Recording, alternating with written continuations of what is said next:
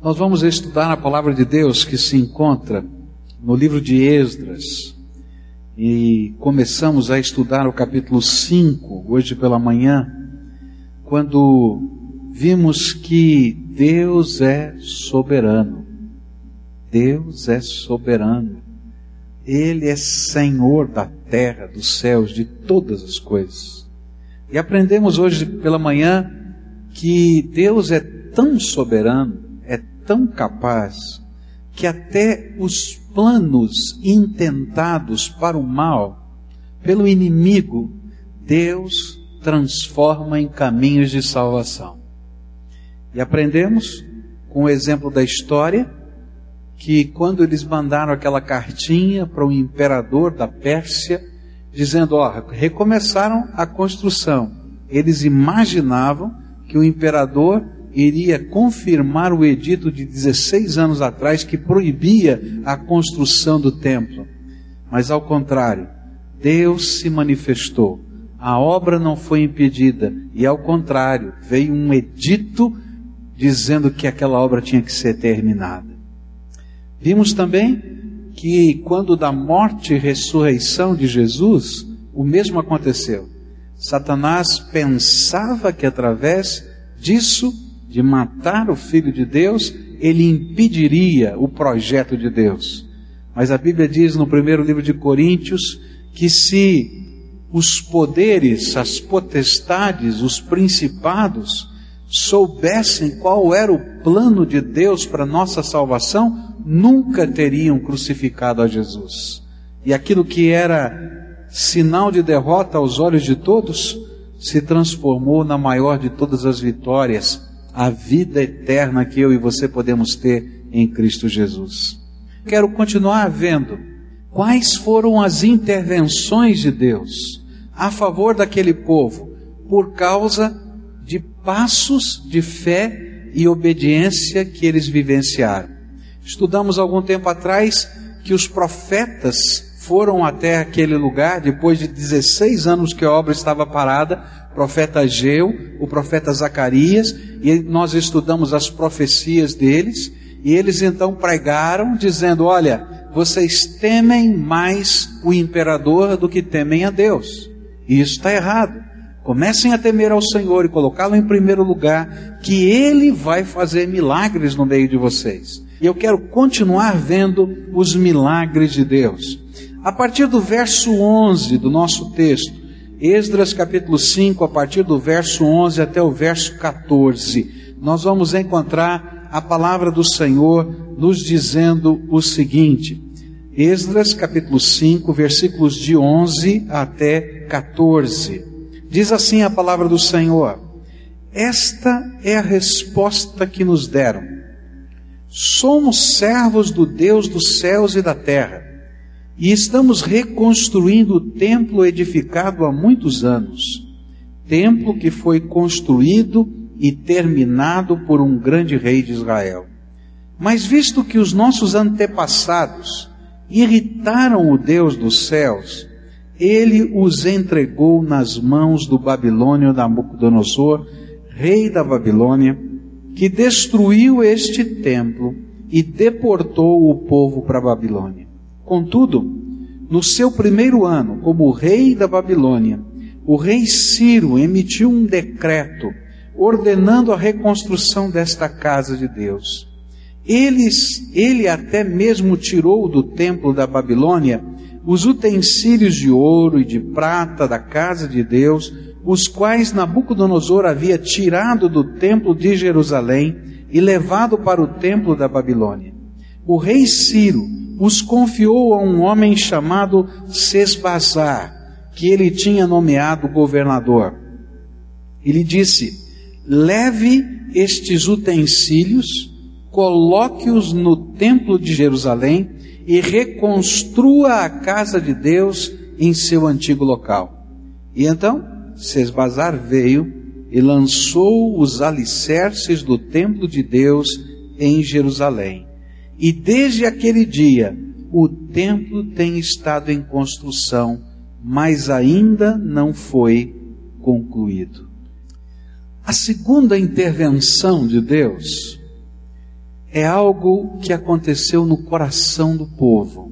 E é algo que talvez você esteja buscando na tua vida. A segunda intervenção de Deus foi uma santa convicção. Algo que só pode vir através da presença e atuação do Espírito Santo de Deus. Há muitas pessoas que eu conheço que dizem assim: como eu gostaria de ter fé, como eu gostaria de crer, como eu gostaria de vivenciar algumas coisas que eu escuto a respeito de Deus e da maneira como Deus trabalha e age na vida de algumas pessoas.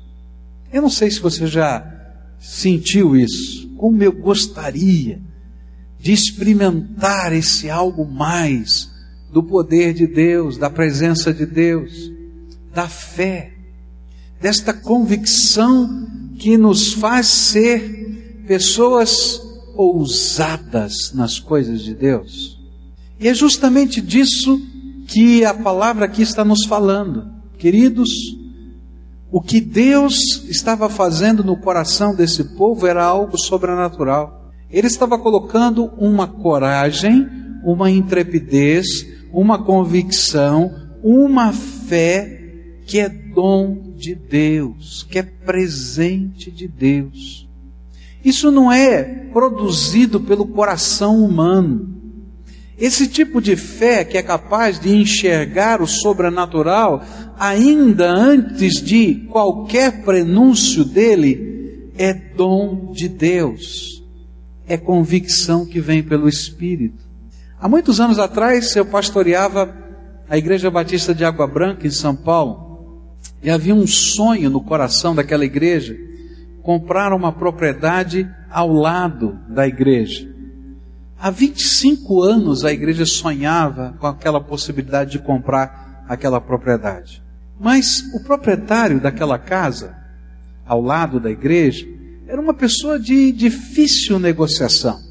Ele dizia que tinha interesse em vender, fazia um preço, aí a igreja votava na assembleia o preço, e quando vinha com dinheiro para pagar, ele dizia: Não, o preço mudou. Aí a gente vinha para a assembleia, mudava o preço. Ele dizia: Não, mas o preço mudou de novo. E assim, a gente nunca conseguia fazer negócio algum. Eu me lembro que nós levamos uma proposta para a assembleia para que, desse, que a igreja desse autorização para compra e que na hora que ele dissesse o preço, a gente então tivesse liberdade para fechar o negócio, pagar o sinal de negócio e fazer com que aquele compromisso de compra e venda fosse assinado imediatamente. Porque quando a gente convocava a Assembleia Extraordinária, levava 30 dias para a Assembleia se reunir, levávamos o assunto, aprovávamos, ele mudava de ideia. E aí então começou uma discussão no meio da Assembleia.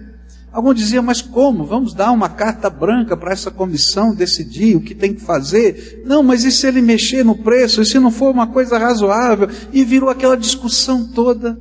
E eu me lembro que uma senhora já falecida estava sentada lá no último banco e essa mulher era uma daquelas que tinha o dom da fé. Esse sentimento que é dom de Deus. Essa ousadia que é dom de Deus. E ela pediu a palavra no meio da assembleia. E quando foi concedida a palavra a ela, ela se colocou em pé e começou a orar. E ela disse assim: Deus, muito obrigado, porque há 25 anos nós temos sonhado com essa propriedade e agora o Senhor está nos dando. Louvado seja o teu nome, Senhor. Amém. E sentou. E houve um silêncio. Aí alguém levantou e disse assim: Eu proponho a compra. E o outro disse: Eu apoio. E foi unânime. E compramos. Por quê? Porque no meio de toda aquela congregação havia uma mulher que tinha um tipo de fé que era a convicção do Espírito. É desse tipo de fé que nós precisamos hoje. Uma fé que não está ponderando aquilo que é possível ou não, que não está olhando para a contabilidade, que não está olhando para os feitos humanos, mas que de uma maneira tremenda está tão conectada com o Pai que é capaz de ver o sonho que nós cantamos agora há pouco chegando e Deus fazendo os projetos dele na nossa vida. E o que aconteceu com esse povo foi isso, uma santa convicção pelo poder do Espírito Santo. E a resposta que esses homens deram aos governantes daquele tempo foi uma resposta chocante, porque ela se transformou nesta santa convicção. A palavra de Deus nos diz no Evangelho de Mateus, no capítulo 10, Jesus disse: Olha, vocês vão ser perseguidos, alguns serão levados aos tribunais, mas vocês não fiquem preocupados com o que vão dizer, porque naquela hora o Espírito de Deus lhe dará as palavras e vocês não falarão, mas o Espírito falará através de vocês. Meus queridos, o que aconteceu naquele dia foi isso. Chegam as pessoas dizendo: Me dá aqui o nome, quem autorizou a construção, e eles dizem o que disseram. Nós somos servos de Deus dos céus, do Deus dos céus, do Deus da terra, e estamos construindo o templo edificado há muitos anos, templo que foi construído e terminado por um grande rei de Israel. E se ele um dia foi destruído, ele foi porque os nossos antepassados irritaram o nosso Deus. E ele os entregou nas mãos dos babilônios. E eles estavam dizendo: Olha, ninguém pode com Deus. Se vocês quiserem lutar contra Deus, o problema é de vocês. Mas nós vamos construir o templo porque nós não queremos cometer o mesmo erro que os nossos antepassados de não ouvir a voz de Deus. Queridos, esse não era um sentimento natural. Esse era o dom de Deus infundido no coração daquelas pessoas pela pregação dos profetas. E é por isso que a Bíblia nos ensina. Diz assim o livro de Romanos, capítulo 10, verso 17: Consequentemente, a fé vem por se ouvir a mensagem, e a mensagem é ouvida mediante a palavra de Cristo. Toda vez que nós ouvimos a palavra de Deus, e nós permitimos que a palavra de Deus comece a trabalhar a nossa alma, Deus infunde dentro do nosso coração algo desta fé. Esta fé que é sobrenatural, que é uma vivência da presença do Espírito Santo. Eu quero dizer para você que o natural para o coração humano é vivenciar o medo, a fuga, o não enfrentamento. Esse é o natural. Mas quando vem o Senhor e habita o nosso coração e nos dá esse presente, que é uma fé, que é dom de Deus, nós temos uma outra visão da vida e do mundo. E sabe como é que Deus nos dá esta fé? quando nós ouvimos a palavra de Deus, quando nós ouvimos a mensagem de Deus, quando nós permitimos que a mensagem de Deus comece a trabalhar as convicções do nosso coração, quando nós permitimos que esta mensagem de Deus esteja infundindo em nós a capacidade de crer e confiar na graça do Todo-Poderoso. Você quer ter um tipo de fé assim? Então quero dar uma dica para você. É tão simples, gente. O que eu estou falando não tem segredo nenhum. Gasta tempo na presença de Jesus. Deixa a palavra de Deus encher o teu coração. Escuta a mensagem dos profetas de Deus hoje, o que eles estão ensinando. E você vai ver como Deus vai infundir uma fé tremenda no seu coração. Começa a separar um tempo da tua vida e consagrar ao Senhor. Sabe o que é isso? Dizer, esse tempo não é mais meu, é de Jesus. E você separa na sua agenda esse tempo e tem um encontro com Jesus. E fala com Jesus e escute Jesus falar com você. E deixa a palavra de Deus frutificar no teu coração. Queridos, não tem segredos no reino de Deus, todos os segredos já foram revelados. Todos estes da nossa caminhada de fé já foram revelados. E a Bíblia diz que Deus não faz acepção de pessoas. Ele não tem esse aqui é queridinho, aquele não é. Ele quer repartir a mesma graça com todos os seus filhos. Então qual é o segredo? Deixa a palavra de Deus frutificar no teu coração. Se você realimenta a sua alma uma vez por semana, então, querido, você em termos de fé vai parecer um faquir indiano. Você conhece um faquir indiano? Magro que parece um palito, não é? Por quê? Ele jejua a semana inteira. Já pensou você comer uma vez por semana? Ia ser meio complicado, não é verdade? Mas muitos de nós só comemos uma vez por semana. Nós só oramos uma vez por semana quando você está aqui no domingo na igreja. Agora começa a ouvir a palavra de Deus. Começa a falar com o Todo-Poderoso. Começa a conversar com Ele, pedir para Ele falar com você. Gente, que coisa tremenda! Deus fala, Deus age, Deus nos dá promessas. E quando a gente toma posse dessas promessas, vem sobre nós uma convicção, uma fé, que é dom de Deus. Pode todo mundo falar o contrário, mas Deus falou isso, eu creio naquilo que Deus me falou e vou viver aquilo. E essa ousadia é um presente de Deus para nós. E qual é o segredo? Não tem segredo. Deixa a palavra de Deus permear a sua vida. A minha pergunta para você é: como você tem permitido que Deus infunda fé no seu coração? Como a palavra de Deus tem sido ouvida por você? Qual é o seu tempo na presença do Senhor? Porque, queridos, fé é consequência de um relacionamento e de uma mensagem. Nós vivemos um perigo nos dias de hoje, aquilo que nós chamamos de cristianismo nominal. Pessoas que querem viver uma fé que é a mera tradição. A gente coloca um rótulo cristão e não tem mais nada. Mas, queridos, tem muito mais da graça de Deus para ser derramado sobre a tua vida. E se você não desejar o mais que Deus tem, você vai ser um pote vazio, que tem um rótulo, mas não tem conteúdo.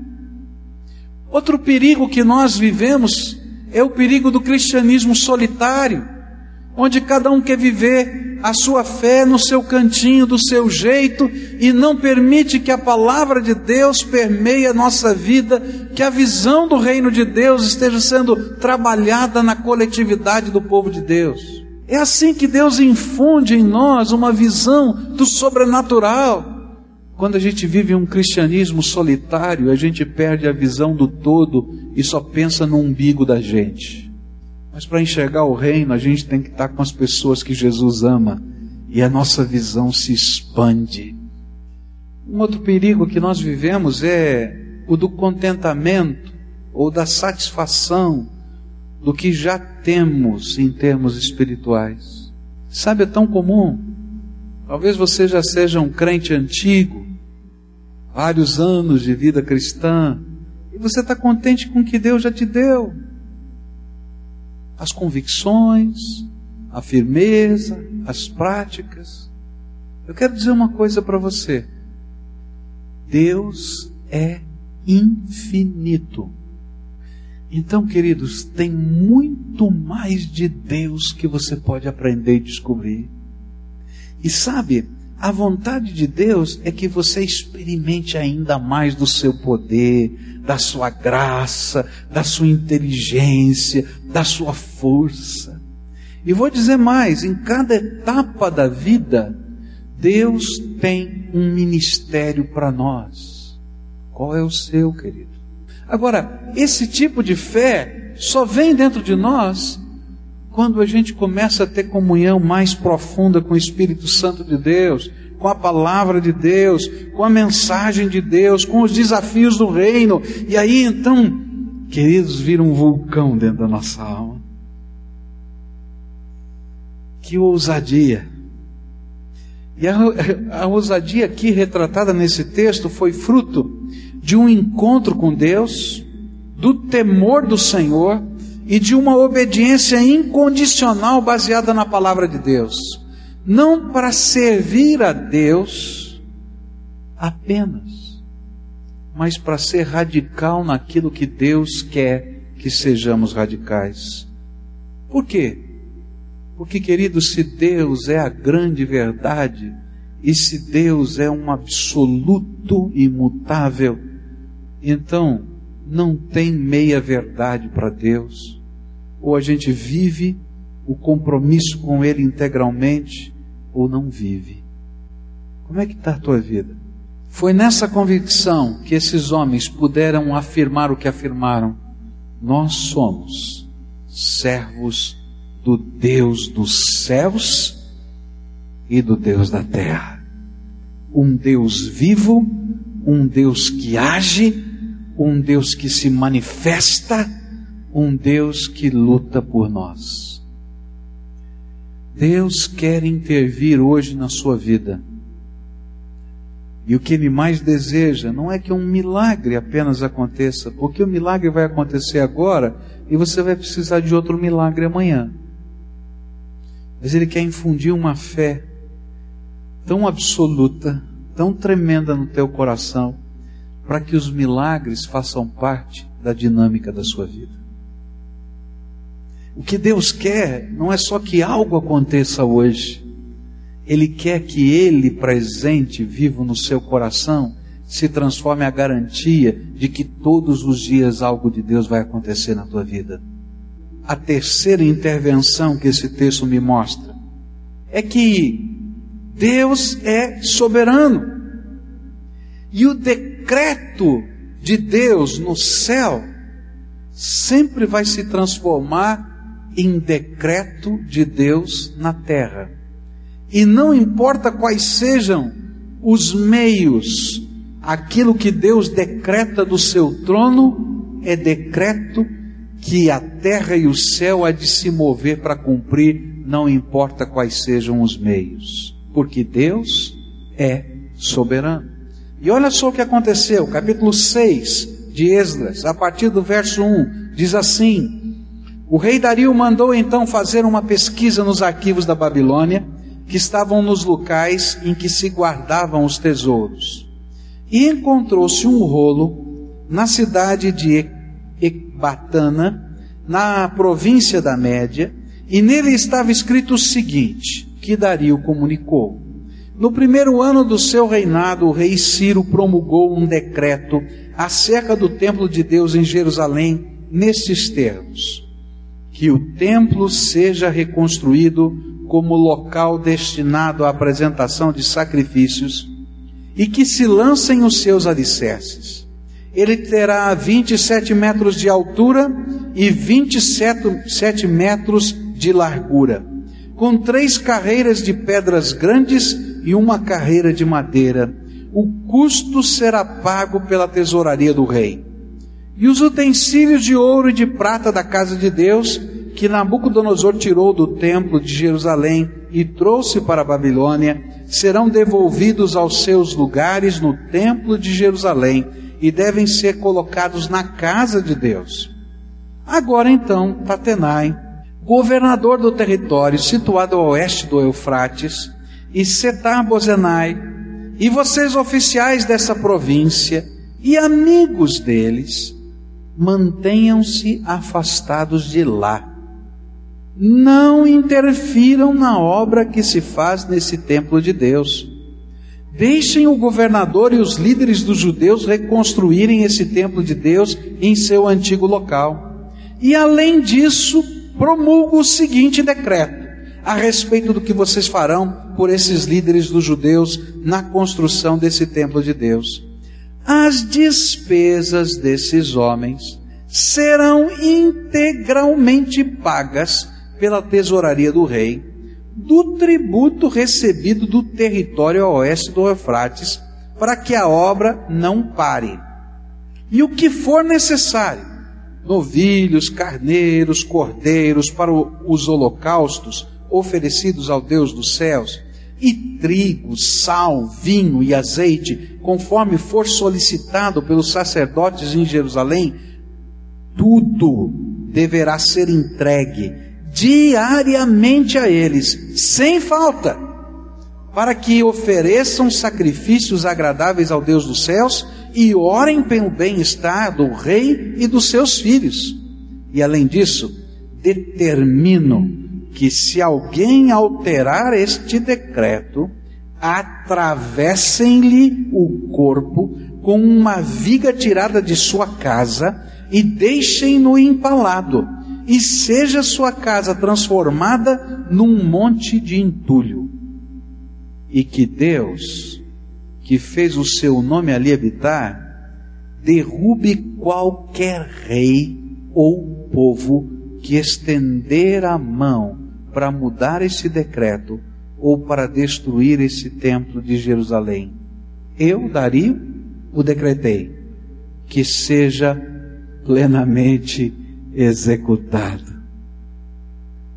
Deus não somente moveu o coração do imperador Dario, mas revelou o intento maligno daqueles homens. E até na resposta, o imperador vai usar de ironia. Ele diz assim: Ó, oh, você governador, você chefe da casa civil que está aí, né? Que e os seus oficiais todos, vocês que são amigos dos judeus. E ele começa com essa ironia, porque de alguma maneira o imperador diz: opa, a intenção não foi boa dessa gente. E depois desse chamado irônico, o decreto então começa a ser tão pesado. E ele vai dizer o seguinte: olha, primeiro, os inimigos mantenham-se afastados, não interfiram na obra, deixem-nos construir. Queridos, eu quero dizer uma coisa para você. Esse texto me faz entender que quando os propósitos de Deus são cumpridos no coração dos seus servos, os inimigos, sejam eles satânicos, sejam eles tomando forma em circunstâncias da vida, são expulsos e proibidos de atrapalharem o projeto que o Senhor nos deu a realizar. É por isso que a Bíblia diz que os anjos se acampam ao redor daqueles que o temem e os livra. Quando você está vivendo uma fé, que é esse dom de Deus, essa convicção, essa obediência, essa radicalidade em fazer a vontade de Deus, Deus mesmo entra na batalha. E quando Deus entra na batalha, o primeiro decreto que vem do céu é que os inimigos se afastem. Você quer vencer a batalha espiritual que está acontecendo na tua vida? Você quer vencer a batalha espiritual que está vencendo na tua casa, que está acontecendo na tua casa? Você quer vencer a batalha espiritual, aquele, aquela demanda que você sabe que não é humana, que está cercando o teu dia a dia? O que você mais precisa não é de uma liturgia para que alguém faça um exorcismo, uma expulsão. Porque a Bíblia diz que se a gente expulsa um demônio e aquela casa ficar limpa, varrida e adornada, ele vai voltar com mais sete demônios e vai ficar pior o estado do que estava antes. O que você mais precisa é que o Senhor esteja habitando a sua vida e o seu coração, e que no meio dessa fé genuína saia um decreto do trono de Deus, que os inimigos se afastem. E com um decreto desse, ninguém, nem homem, nem demônios podem permanecer. Por isso, o Senhor mandou um decreto e colocou na boca e na pena do imperador. E ele estava dizendo: Olha, vocês não podem mais impedir o povo de Deus de fazer a vontade de Deus. A maior libertação, queridos, é a entrega da nossa vida a Jesus e o reconhecimento do seu senhorio e sem esse tipo de fé não há vitória permanente. Mas quando Deus trabalha, Ele não só afasta os inimigos, Ele sempre dá o que?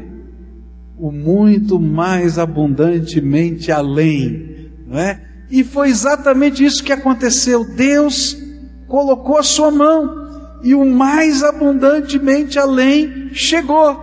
Olha que coisa tremenda! Todas as despesas para a construção do templo seriam pagas pela tesouraria do rei. E sabe o que é pior? Não viriam do governo central. Teriam que sair do caixa da província e dos recursos que os inimigos estavam arrecadando. E o Senhor abriu o cofre do inimigo e disse: Toma aqui, pega. Só Deus para fazer isso. Porque Deus é soberano. Deus é tremendo. E é por isso que a palavra de Deus vai nos dizer em Eclesiastes 2, verso 26. A Bíblia diz assim: Porque Deus dá sabedoria, conhecimento e prazer ao homem que lhe agrada, mas ao pecador dá trabalho, para que ele ajunte e amontoe, a fim de dar àquele que agrada a Deus. Só Deus e se não bastasse isso, vem o mais abundante ainda. Tudo que era necessário para o culto, tudo, não só para a construção, mas tudo que era necessário para o culto, no seu sustento diário, deveria ser oferecido sem falta, todos os dias. Sabe o que a Bíblia me ensina? É que essa fé obediente, permite que o milagre de Deus venha sobre a nossa vida. E sabe, essa é uma regra para todas as áreas da vida. Começa a viver uma fé obediente. E Deus vai abençoar a tua vida financeira. Começa a viver uma fé obediente. Deus vai abençoar a tua vida familiar. Começa a viver uma fé obediente. Você vai ver Deus agindo lá no teu trabalho. Por quê? Porque, queridos, quando Deus é o Senhor da nossa vida, as outras coisas Ele nos acrescenta. A Bíblia diz: buscai primeiro o que? O reino de Deus e a sua justiça e coloca Jesus em primeiro lugar. Coloca a palavra de Deus na tua vida. Coloca os projetos que o Senhor tem para você. E você vai ver como Deus vai começar a mexer nas circunstâncias. E querido, se Ele não estiver mexendo nas circunstâncias, é porque Ele quer mostrar alguma coisa para gente. Porque Deus não mente. Então a gente tem que olhar e dizer, Senhor, o que está havendo de errado aqui, ó, no meu coração? Geralmente, quando a gente vive situações assim, a gente olha para todo mundo em volta e acha um monte de culpados. Fulano, Beltrano, Ciclano. Olha, eu quero dizer para você: ninguém pode contra um decreto de Deus. Se o decreto de Deus não chegou para a sua vida, é porque está faltando alguma coisa em termos de uma fé obediente. Eu não estou dizendo aqui que você vai ficar rico. Eu não estou dizendo aqui que você não vai ter problemas. Eu não estou dizendo aqui que nunca mais você vai ter enfermidade, porque se alguém disser isso é mentira. Jesus disse: No mundo tereis aflições, mas tem de bom ânimo, porque eu venci o mundo. O que eu estou dizendo é que, mesmo no meio das dificuldades e lutas da vida, quando a gente está no centro da vontade de Deus, o Senhor intervém a nosso favor. Só isso. E se você não está enxergando a intervenção de Deus, dobra o teu joelho, conversa com Ele. Deixa Ele mostrar os acertos que precisam ser feitos na tua vida, as correções de rota. E na medida em que você começa a colocar isso em prática, você vai ver a boa mão de Deus sobre você. É promessa do Senhor. O decreto foi: e que a obra não pare. E sabe, se a obra parasse, aqueles homens que tinham intentado fazer os judeus serem os traidores, pagariam a pena da traição. E a pena da traição era se alguém era considerado traidor, destruía-se a casa dele, pegava-se uma coluna de madeira daquela casa e espetavam a pessoa naquela madeira e ficava empalado diante dos olhos de toda a população até o corpo apodrecer e os seus parentes sem onde morar. E a palavra de Deus então diz: Olha, se vocês estão lutando contra mim, eu revelo a minha glória, mostrando que as mesmas coisas que vocês intentavam no mal para com os filhos de Deus, agora se tornam um perigo para vocês. Por isso, dos lábios do imperador saíram um edito de punição. Mas não para aí, porque as coisas são divinas. E o imperador não só escreve o edito de punição, mas ele escreve um edito de maldição. Olha que coisa tremenda. Ele vai dizer que se alguém lutasse contra essa obra, que Deus mesmo derrubaria qualquer rei ou povo que luta contra ele, contra a sua casa e contra o seu povo. 1 Coríntios 3 diz assim, versos 16 e 17: Vocês não sabem que são santuário de Deus e que o Espírito de Deus habita em vocês? Se alguém destruir o santuário de Deus, Deus o destruirá, pois o santuário de Deus que são vocês é sagrado. Não lute com Deus no seu coração. Se há uma tolice humana, é lutar com o Deus soberano. Não lute contra a obra de Deus. Porque, querido, toda vez que você luta contra a obra de Deus, você está lutando contra Deus porque a obra é dele. E é loucura. Eu vou dizer uma coisa: não lute contra os servos de Deus, os ungidos do Senhor. Porque se eles estão fazendo a obra de Deus na convicção do Espírito, ainda que sejam humanos, falhos e pecadores, como qualquer ser humano, porque não existe ninguém que não seja humano, falho e pecador, mas se estão fazendo a obra de Deus na convicção do Espírito, você está lutando contra Deus. Quando a gente lê o livro de Números lá, a gente vê o povo de Deus lutando contra Moisés. E quando Moisés começa a dizer para Deus: Olha, eles estão aí lutando, Deus diz: Não é contra vocês, você, Moisés, que eles estão lutando, eles estão lutando contra mim. Quando o povo de Deus pede um rei, e Samuel então vai orar dizer: Senhor, eles não querem mais a minha liderança, eles querem um rei. E Deus vai dizer: Eles não estão lutando contra você, Samuel, estão lutando contra mim. O que a gente faz é dobrar o joelho e orar. E se você tem intimidade com Deus, Deus faz coisas tremendas. E o decreto de Deus vem. Eu creio nisso de todo o meu coração. Cuidado não destrua a unidade da casa de Deus. Cuidado.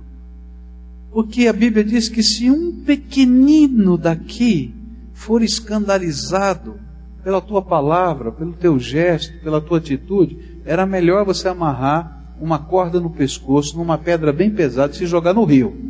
Porque você vai ter que enfrentar o Deus daquele pequenininho. Não destrua a unidade do povo de Deus. Trabalhe por essa unidade. Ore por essa unidade. E você vai ver a grandeza de Deus agindo nas nossas vidas.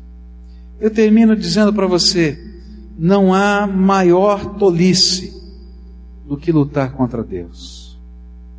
Quem pode vencer o Senhor? E eu termino dizendo para você: tem muita gente cometendo essa tolice. Quanto tempo Jesus tem falado com você algumas coisas muito pessoais e particulares e tem pedido para você entregar o teu coração, entregar os teus sonhos, entregar os teus projetos, entregar o teu passado, entregar o teu futuro e caminhar com Ele por uma fé que é um presente que Deus quer te dar. E às vezes a gente fica brigando com Deus lutando com Deus.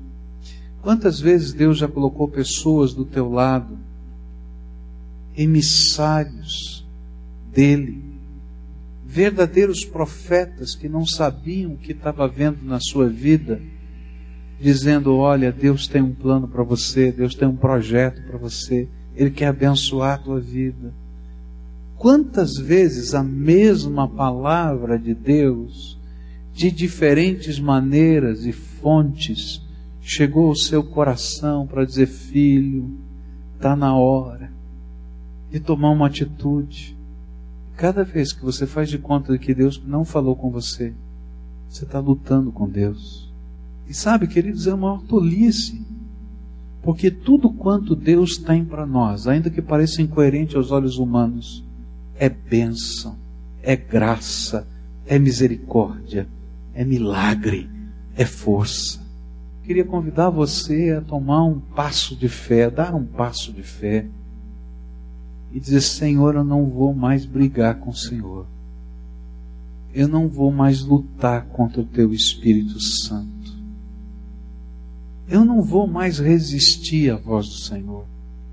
Sabe, queridos, algumas vezes nós não resistimos à voz do Senhor por mal, mas às vezes resistimos porque temos marcas na nossa vida, dores na nossa alma, amarguras no nosso coração que não nos permitem dar o passo de fé que Deus quer. Dói aqui. E a gente tem que pegar essas coisas todas e colocar os pés de Jesus e dizer: Jesus, não vou resistir nem por causa das minhas dores. Eu quero crer no Senhor e eu quero confiar na tua graça. E hoje eu queria orar por pessoas que estão lutando com Deus e querem dizer para Jesus: Jesus, eu não vou lutar mais eu me rendo, eu me entrego, eu quero aprender a viver do teu jeito. Coloca em mim essa fé que pode crer e pode caminhar contigo. Alguns estão lutando com Deus por causa de pecados. Eu não sei o que vai no teu coração, mas hoje eu queria orar por você especificamente por isso.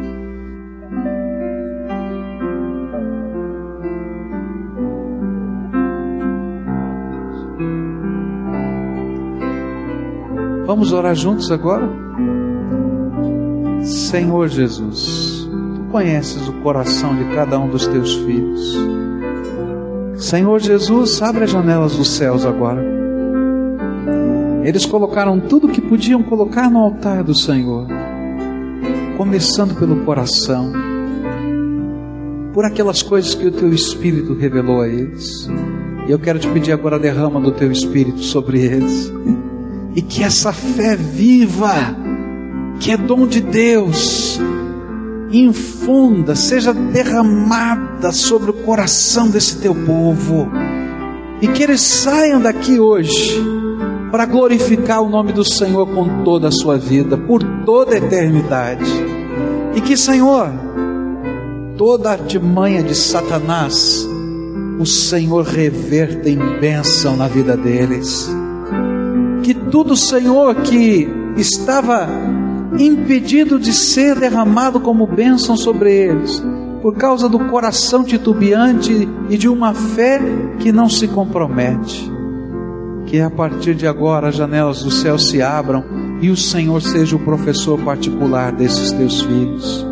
Abençoa, Senhor, abençoa, Senhor, abençoa e que eles escutem o decreto do Todo-Poderoso na voz do Espírito, no coração deles, dizendo: Tu és meu filho amado em quem eu tenho prazer e alegria. Assim como um dia o Senhor abriu os céus para dizer isso a respeito de Jesus, que eles escutem a voz do teu Espírito dentro do coração deles.